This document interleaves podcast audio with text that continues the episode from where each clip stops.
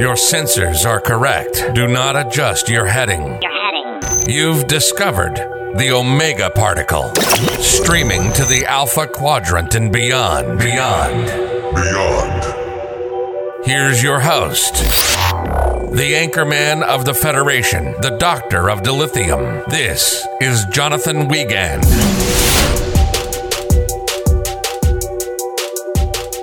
Yes, welcome to the Omega Particle. It's OPP. You know me. Yes, I am your host, Jonathan Wiegand, the guiding light for the Star Trek universe in this troubled time. Welcome to the Omega Particle. And yes, we are broadcasting today again on the eastern coast of these United States in my Trek recording bunker, or as I like to call it, my garage. Today, I'm really excited about this episode. It's one of my personal favorite hobbies to just read about and learn about. Uh, got hooked on in college. And no, we're not talking about Mario Kart. We're talking about economics. And this has been one of the subjects I've had on my bucket list to cover ever since I started this podcast this past February. So I'm excited to dive deep into the economics of the Federation. As for now, this will just be a, a, one episode into the Federation. I've thought about making more episodes on maybe like the Klingons or the Ferengi or things like that, but I don't know if it takes off. We'll uh, possibly do that. Who knows? But for now, I'm just going to enjoy the Federation because I was uh, actually having this Google Hangouts with some lifelong friends from college, and one of the big Trek fans there was actually like, "Man, I'm excited for this subject. It seems really cool." He had questions about like, does the Federation use money? What about scarcity in the Federation? And oh man, hold on to your hats. We're going to cover all of that, my friends. This will be very in-depth economic talk. So if you're not used to that, um, I'm trying to cover and make it layman's terms as possible. It's really not that complex. It's just covering super big questions like how do people work and and do those kind of crappy jobs that no one wants to do in the Federation if you don't have to work? And how is society evolved to the point where um, they don't have to have money or resources or have any scarcity issues that normally drive economies? So uh, we're going to cover all of that today. I'm excited to do so. And just remember, you can always reach us at Omega Particle Podcast on Instagram and, and at Omega Particle underscore on Twitter.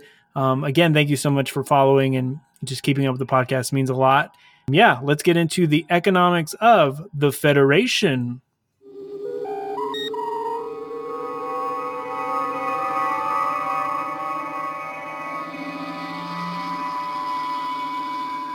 So, before I really dive deep into the economics of the Federation, one of the ways I can help you is just give you an, a kind of a, an insight into my economic mind.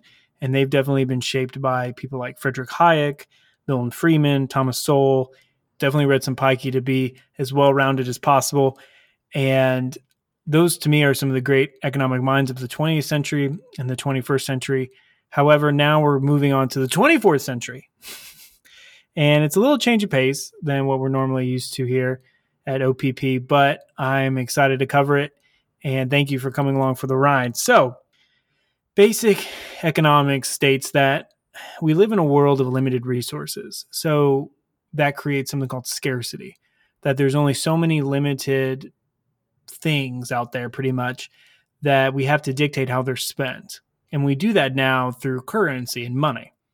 And that is one of the ways that economies are built. How do we deal with this scarcity problem, the scarcity issues? And there's several we've covered on Earth, such as capitalistic free market to socialism and Marxism to mixture of capitalistic socialist in Europe that's hot right now. Don't worry, we're not going to get super political or dive deep into that or which is better, which is worse, or anything like that. We're going to keep it strictly in the 24th century, baby. And we're not going to dive into the things that plague our Facebook feeds and our Twitter feeds and news, news, news. This is, um, for me personally, I use Star Trek as an escape. And that's what it's going to be today as well. Today, we'll be covering just going to lay it out for some, and I mentioned in the intro a little bit, kind of how does money work in the Federation? How are goods and services provided for? How do they deal with scarcity? Do they even trade? Why do they trade? How do they trade? And what's the philosophy of their economic system? Like, what drives it? What's going to get people to go to work? And those are simple questions we answer of our own economies today, but it's a little bit different when you have limitless resources like um, they do in the Federation in the 24th century. So today we're going to cover some clips from a famous TNG episode and Star Trek First Contact where Picard is describing life in the 21st century, how they have no need for money, how humans have evolved out of that, and how we're better for it. Kind of just get a foundation first and foremost from Captain himself. So let's play that, and um, I'm going to play him back to back, and we'll cover it from there. That's what all this is about. A lot has changed in the past 300 years. People are no longer obsessed with the accumulation of things. We have eliminated hunger, want, the need for possessions. We've grown out of our infancy. You've got it all wrong. It has never been about possessions. It's about power. Power to do what? To control your life, your destiny. That kind of control is an illusion.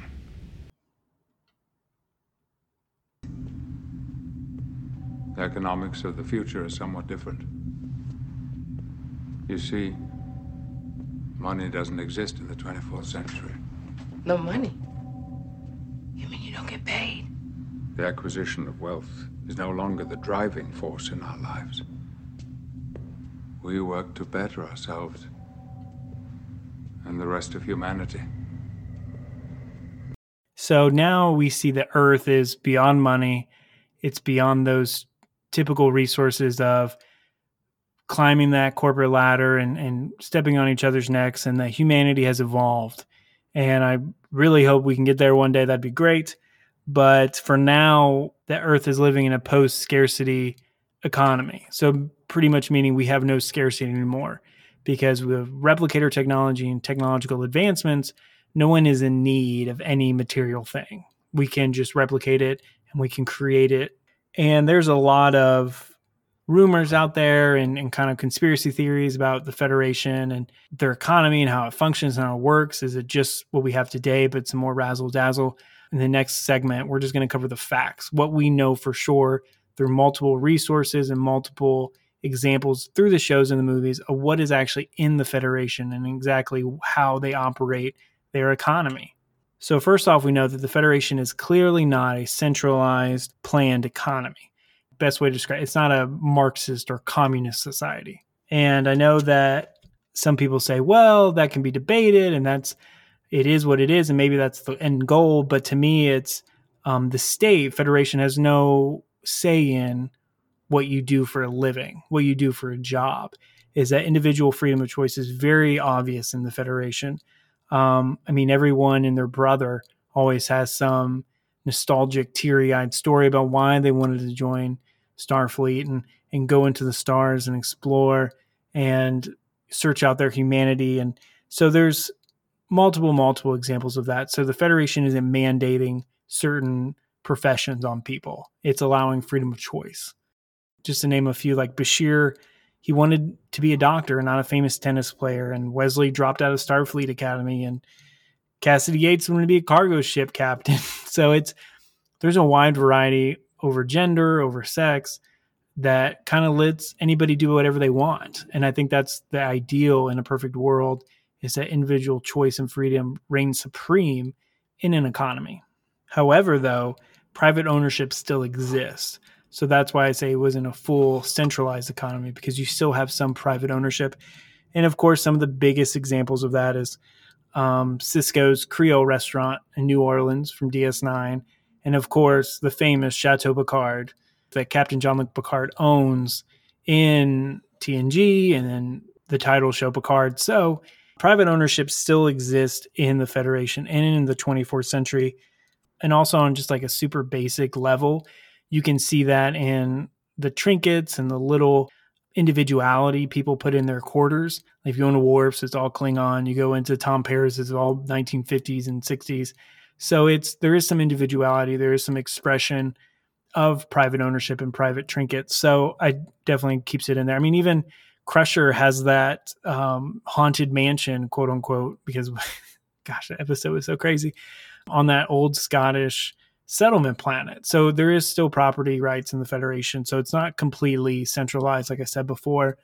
Also, though, the Federation is still not perfect and still uses kind of eminent domain on certain planets and subjects that it deems necessary. For example, that's how we got the Maquis, and that's how you get certain planets and territories that the Federation kind of uses as playing cards and leverages when they make treaties, especially with the Cardassians and DS9, where they gave away all of these Federation colonies to the Cardassians, and aka how we got the Maquis.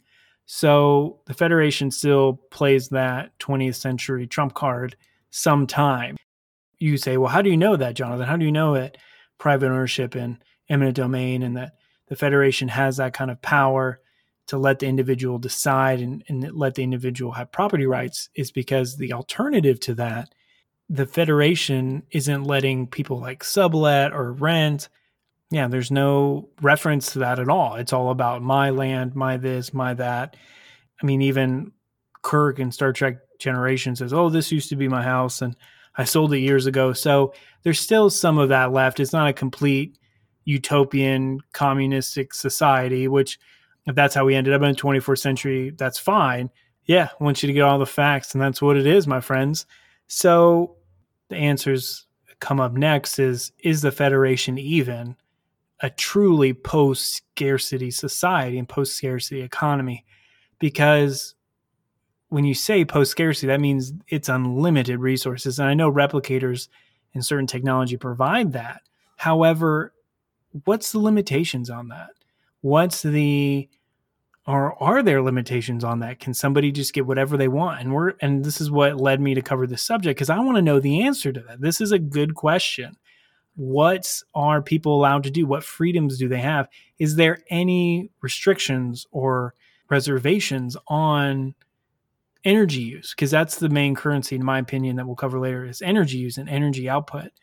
So, just from everything I've researched and looked at, the Federation is still not a perfect post scarcity. They still have issues. They still have um, famines and shortfalls and issues where people need medical supplies. I mean, how many TNG and original series episodes are there where some planet doesn't have medical supplies or some planet has food issues or terraforming problem. I mean, it's just it's limitless.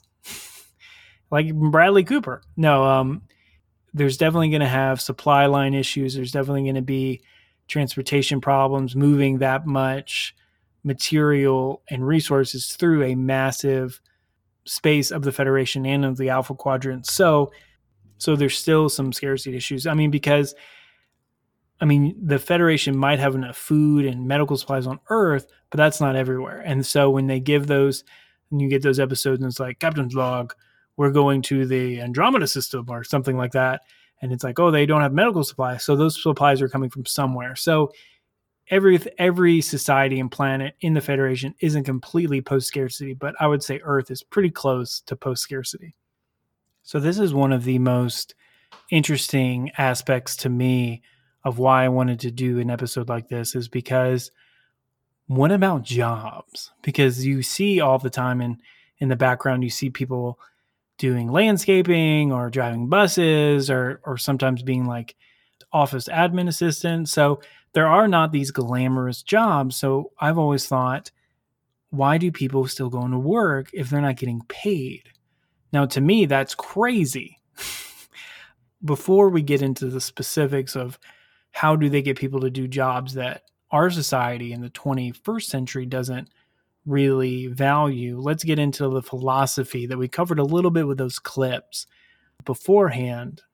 And the big philosophy of the Federation is that it's based on self improvement and cultural enrichment. Those are the things that are valued. And to me that's amazing that now society has gotten to a point where your reputation and your value you bring to your community is number one and how you determine wealth. Now that's a beautiful awesome way to do things because it still satisfies that primal nature of wanting to compete of wanting to do more and to build something. But in this way you're building yourself and or building your community and uplifting those things which when Roddenberry created this idea, which was awesome and a beautiful idea and beautiful concept to shoot for that we can live in a society with no needs or wants materially and that we are left with only ourselves and society to improve upon. I mean, just think like you could just have a million J.K. Rowlings or uh, the advancements in science or technology or art could just be limitless at that point when you have a pl- complete majority of the population exploring those and enriching themselves. And that gets me back to something that I mentioned before. Wouldn't everybody just sit down and do nothing? And I think that wouldn't be the case because you have to see what society values.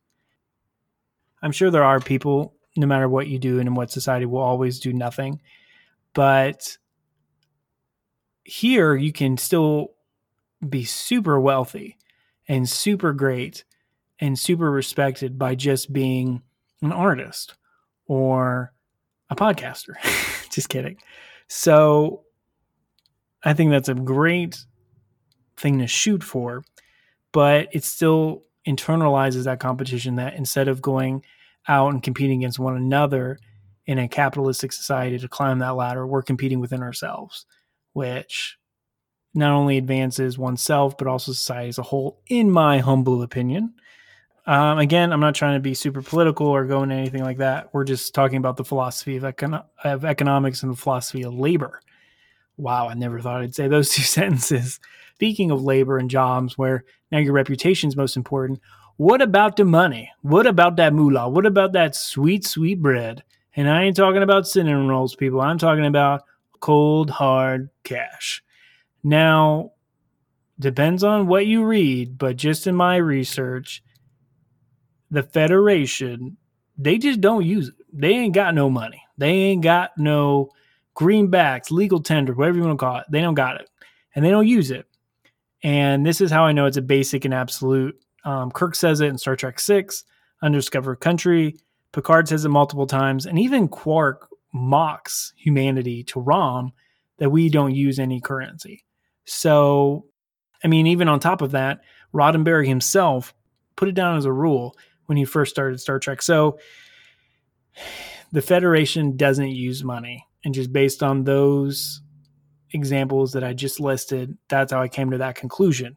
Now, I think it's a great idea if you're going to create a perfect utopian society in the 24th century to just get away with money because then it gets all in the way of well that's why people want to be starship captains and, and how does the federation pay for all this and et cetera et cetera it removes that from the equation and centers humanity once again which i think is a good thing to be however this is a big however money still exists in the federation and they even have banks in the federation and they use it by something called a federation credit.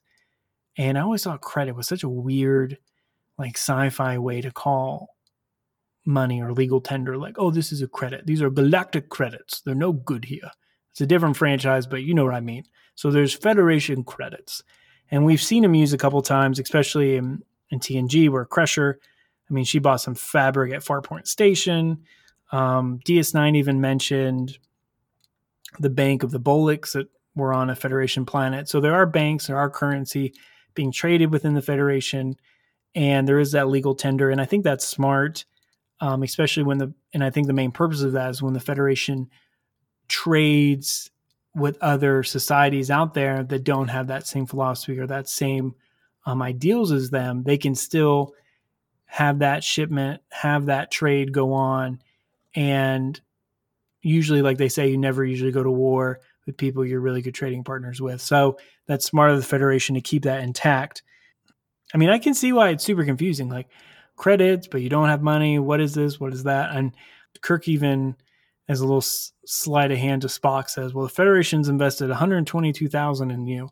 So, I mean, people are aware of credits and that they're being used in the in the Federation. It's not some like secret high society type of thing. So everybody knows about it, but it's just I think it's more used for other societies that they interact with. In my opinion, I mean, there's still a class system in the Federation. You have admirals, you have presidents, you have colony leaders, you have Starfleet officers, you have Starfleet enlisted people, you have, yeah, there's a lot. There's a lot of different sociological aspects. We're not going to cover that here, we're just mainly dealing with economic and financial terms. But it is really interesting to see how it's a humanity has evolved in this dream utopian scenario where yeah you know what we don't have to have resources but we can still attain titles things that fulfill us as we were starting to kind of get to the end of this this isn't going to be an incredibly long episode just covering the federation i didn't want to throw in the klingons or the ferengi because i'm like this may be really long and this is a very deep heavy subject matter so i don't want people to fall asleep especially if you're driving but um so I'm going to do some thought exercises. I, I was thinking, I was like, maybe let's have some questions, like, for example, like practical things. Like, so if I go into Sisko's Creole restaurant in New Orleans and I walk in the door and I order some food and I eat it, do I pay? Do I pay? Now, I think, in my humble opinion, as the anchorman of the Federation, that you wouldn't pay because if you paid, that would be money, and that's something the Federation doesn't have internally. And then if you bartered, then it'd be a barter society and barter economics, and that's not necessarily true in the Federation. There's no reference or alloc. So you wouldn't pay because, again, it's based on reputation. So we're in this, you almost have to kind of think outside the box. So if Sisko's Creole restaurant was the best restaurant in New Orleans, he'd be a very wealthy man that would be a very affluent place to eat. You would want to eat there, of course. And so instead of just doing exchange of money, you would be exchanging of the reputations, if that makes any sense. And I mean, if you want to get really technical, I don't think you'd pay because Cisco doesn't pay for his supplies and his suppliers don't pay for them. So no one's getting paid in this whole process. If no one's getting paid and, and no one does anything, and there's limitless resources with all this technology. So that means anybody can have anything. If I want 10 million starships, I can have it. And of course, no, there is a limit, there is a restriction on energy usage in the Federation. Now, I think if it's a personal aspect and a personal need or want, I think that's a little bit different. They can satisfy one person, like, oh, I need kitchen furniture because I don't have any, or things like that, I think are fine. But I mean, you just can't go to the shipyards and be like, I want 10 million ships and I want them now. So there there are restrictions, and we'll get into what I think is how the Federation keeps its economy going instead of cash and a physical legal tender. Energy usage is probably joules, even you know that um, unit of energy. So this is now getting into like what more of my personal thoughts of the Federation and how society has evolved into the 24th century. So it looks like we got to the Federation through a democratic, capitalistic, um, European socialist model that they expanded benefits to the point where no one needs anything. So think about it this way: if if there was a, a way for the government to give you $10 million per person, then there would be no point on collecting resources because you could have as much as you want, as many as you want, to a limit, to a point. But it would just be you wouldn't even think about needs. You wouldn't even think about collection of material wealth. And in that way, and like I mentioned before, where it's all about artists and evolution of society and evolution of yourself, that would mean there, in my opinion, that the society would be massively productive and efficient, being because these people want to be at their current post. They want to do their job. They want to be good at their job. And they're not just going to be sitting there counting down the time till five o'clock. They have a passion for their work because if not, why be there? There's no point to be there. Kind of like our society now, where you have people play on their phones or just kill time talking with other coworkers so they can just pass the time because they don't really want to be there. So I don't think the Federation or the 21st century has that problem. And like I mentioned before, the amount of welfare benefits available to all the citizens is massively excess of the needs of, of any one individual citizen. So that makes money irrelevant in the lives and whether it exists or not doesn't matter because you don't really need it because you have everything you need times 10. Also, resources are still accounted for and allocated and, and tracked and measured, but I just think it's done through energy output in those joules. So again, like if if you just make nothing but 10 million starships, they'll probably cut you down and be like, what are you doing? Stop. You're wasting it. And we've seen this before at certain starships, especially Voyager, because you're trapped in the Delta Quadrant. So they're like, hey, we only have so much limited dilithium and so much power. So everyone's going to have rations on the replicator. So I think it would definitely be that way for the Federation. Instead of currency and money, it's energy. And I mean, no one's really going to be paying attention to that because the average person's not going to care if they, oh, what's my daily output or what's my daily energy? Is it still 2000 joules or 1 million joules compared to 1.1 million joules of yesterday? So no one's really going to matter about that. It's just because, again, all your cares or wants or need. And that's kind of having to break that mindset that we have when we think about the 24th century. So, answering the big question that I really thought about today is why do people do crappy jobs in the Federation? Now, we've seen this before. There's people that scrub bulkheads, there's people that do landscaping, there's people that do these kind of hard, manual, tough work that anybody in their right mind be like, why would you do that if you could just not, you know, be at home all day? Why would you kill yourself or, or stress yourself to that point?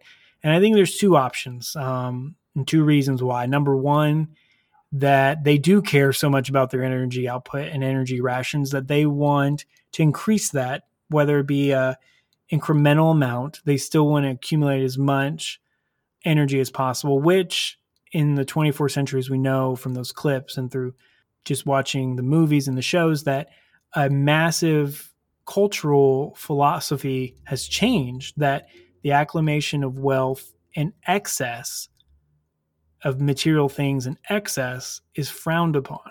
However, I think number two is the real reason why, is that there is has been a massive societal pressure throughout the hundreds of years from the 21st to the 24th that changes the nobility of certain jobs. So, for example, I know right now we're dealing with COVID. We're realizing how valuable these teachers are. We're realizing how valuable the stock shelf people are, the people that work at the grocery store, the people that um, drive trucks. And and before, maybe two years ago, we were like, yeah, okay, whatever, like is this a job? But now it's like, wow, you make society run.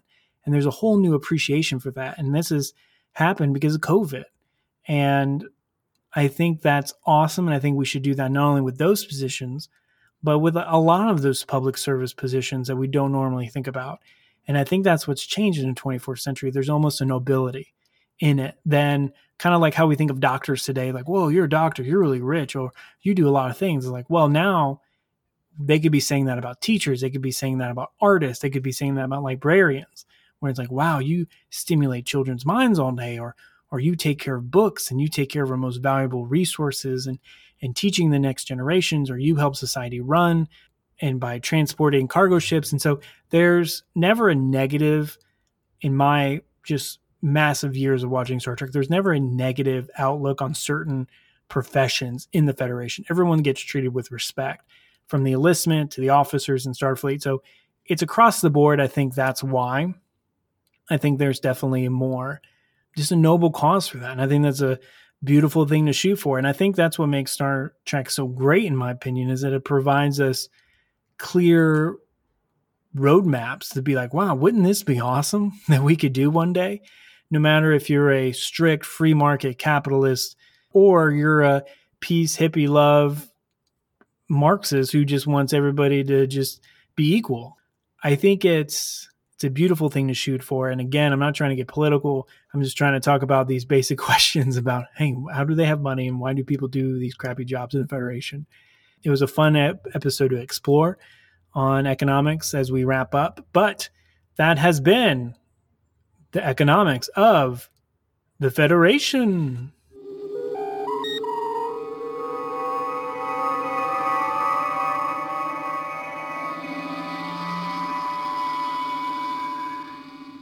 Thank you so much for listening, guys. I really appreciate it. And um, again, if you, I would love to talk with you guys if you agreed or disagree with anything I anything I said today. I'd love to talk with you about it. So I love to debate and talk about the Trek anytime I can. again, thank you for um, indulging me on this nerdy passion of mine. I love economics, so it was fun researching. And even my wife was like, "Do you know this isn't like a super like sexy, juicy topic?" And I was like, "I know, but I like it." and I and if at the end of the day, if if I'm not enjoying doing this podcast and enjoying researching, then why am I here in the first place? So, again, thank you for um, indulging me and hanging out with me today.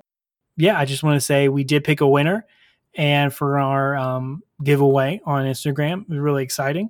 I'll be sending Star Trek Catan to her soon, and I'm really excited to kind of get this rolling. And hopefully, we can have one of those giveaway. We hit a thousand on Twitter, and again, you can reach us at Omega Particle Podcast or on Twitter at Omega Particle underscore, or you can email me at Omega Particle Podcast at gmail.com. Hopefully, everyone's still following those guidelines. I know it's tough as it gets warmer out there, but Hopefully, we can have this thing beat in the next few months and be done with it. And anyway, just always remember second star of the right, straight on till morning.